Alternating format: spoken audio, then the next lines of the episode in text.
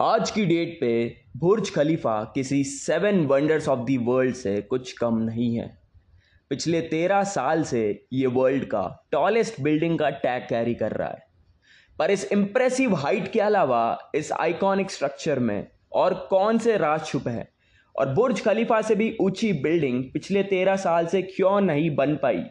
तो आइए शुरू करते हैं आज की वीडियो और जान लेते हैं बुर्ज खलीफा के ग्राउंड ब्रेकिंग डिज़ाइन और कंस्ट्रक्शन का राज। साल 2004 में दुबई ने दुनिया का सबसे ऊँचा बिल्डिंग बनाने का काम शुरू किया, जिसकी हाइट 829 मीटर्स ऊंचाई तक पहुँचने वाली थी। यह उस वक्त की सबसे ऊँची बिल्डिंग से भी 62 परसेंट ऊँचा था।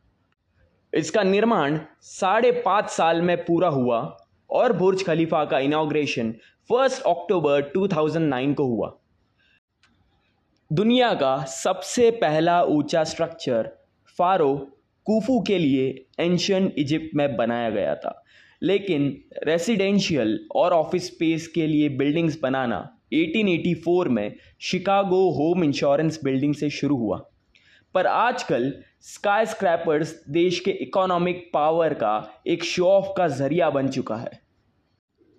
जैसे 2009 में आठ सौ उनतीस मीटर ऊँची बुर्ज खलीफा ने एक नया रिकॉर्ड बनाया, दुनिया की सबसे ऊँची बिल्डिंग बनने का। बुर्ज खलीफा के बनने के काम दुबई के इकोनॉमिक को एक्सपांड करने और एक इंडस्ट्री हब बनाने का एक बड़ा हिस्सा था। इस बिल्डिंग का बजट 1.5 बिलियन डॉलर्स था। और इसे बनाने में बारह हज़ार से भी ज़्यादा वर्कर्स और सौ से ज़्यादा अलग अलग राज्यों के लोगों ने मिलकर 22 मिलियन मैन आवर्स में काम किया था। इस बिल्डिंग को शुरू से इतना ऊँचा बनाने का प्लान नहीं किया गया था, बल्कि मज़ाक की बात यह है कि हर बार प्लानिंग के दौरान बुर्ज खलीफा की प्लान्ड हाइट लगातार बढ़ती रही और फाइनली आठ सौ उनतीस मीटर पे फाइनलाइज की गई। इसके अनोखे डिज़ाइन को अगर आप नोटिस करोगे तो एक वाई शेप आपको नज़र आएगा, जिससे एक हेक्सागोनल कोर के सपोर्ट में बनाया गया था। This is a genius engineering masterpiece इसके स्ट्रक्चर को बटरेस्ट कोर कहते हैं, जो बुर्ज खलीफा के इंजीनियर बिल बेकर ने बनाया और पहली बार साउथ कोरिया के टावर पैलेस थ्री में इस्तेमाल हुआ था। आर्किटेक्ट्स ने इसको इस्तेमाल करने से यह पता लगाया कि इस सिस्टम से ज़्यादा ऊँची बिल्डिंग्स बनाना आसान हो सकता है। ऊँची बिल्डिंग्स में ध्यान रखना होता है कि बिल्डिंग्स तेज़ हवाओं से सुरक्षित रहे। कुछ फ्लोर्स को खाली छोड़ना पड़ता है ताकि तेज़ हवाओं का असर कम हो।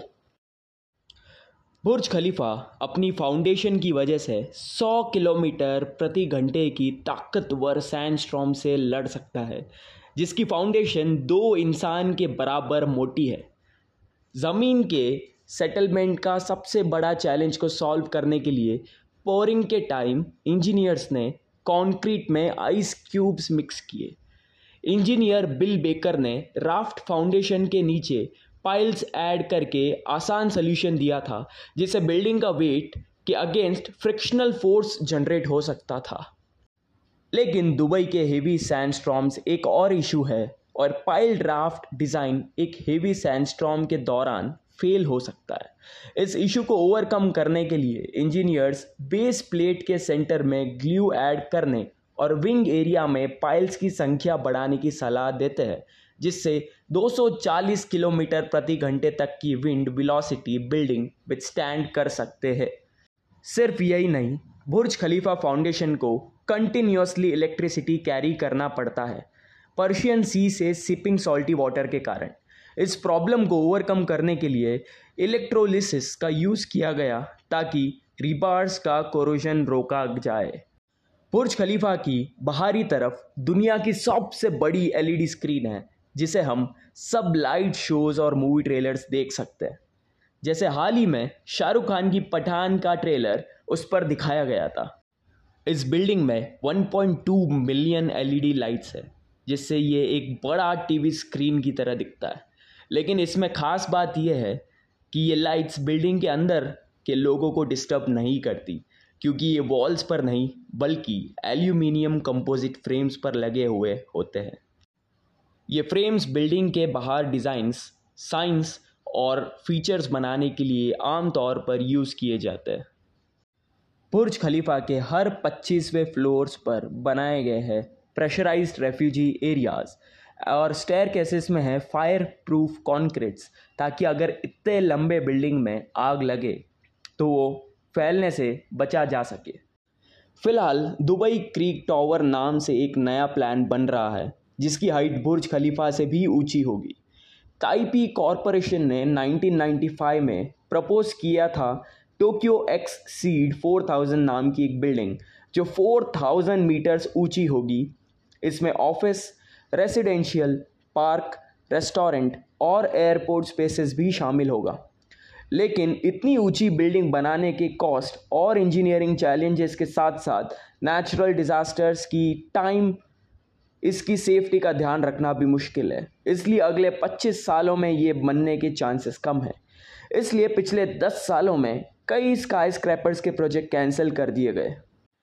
ऊँची बिल्डिंग्स बनाने के लिए हमें ऐसे मटेरियल्स इन्वेंट करने होंगे जो हल्के पर ज़्यादा ड्यूरेबल हो, जैसे कार्बन फाइबर बुर्ज खलीफा जैसी इमारतें ना बनने के पीछे socio economic limitations high risks और लोकल गवर्नमेंट के सपोर्ट की कमी जैसे कुछ मुख्य कारण हैं।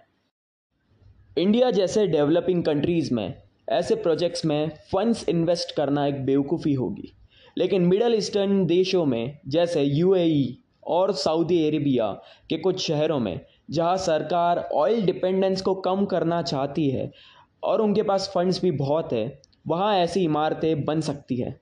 इसलिए बुर्ज खलीफा अभी तक दुनिया की सबसे ऊँची इमारत बन के रह गई। नीचे कमेंट सेक्शन में बोलिए कि ये आज की वीडियो आप सबको कैसी लगी। और इस वीडियो की जैसी और दिलचस्प वीडियोस देखने के लिए हमारे चैनल को लाइक और सब्सक्राइब करना ना भूलिए। अगले वीडियो में हम फिर मिलेंगे। Thanks for watching good bye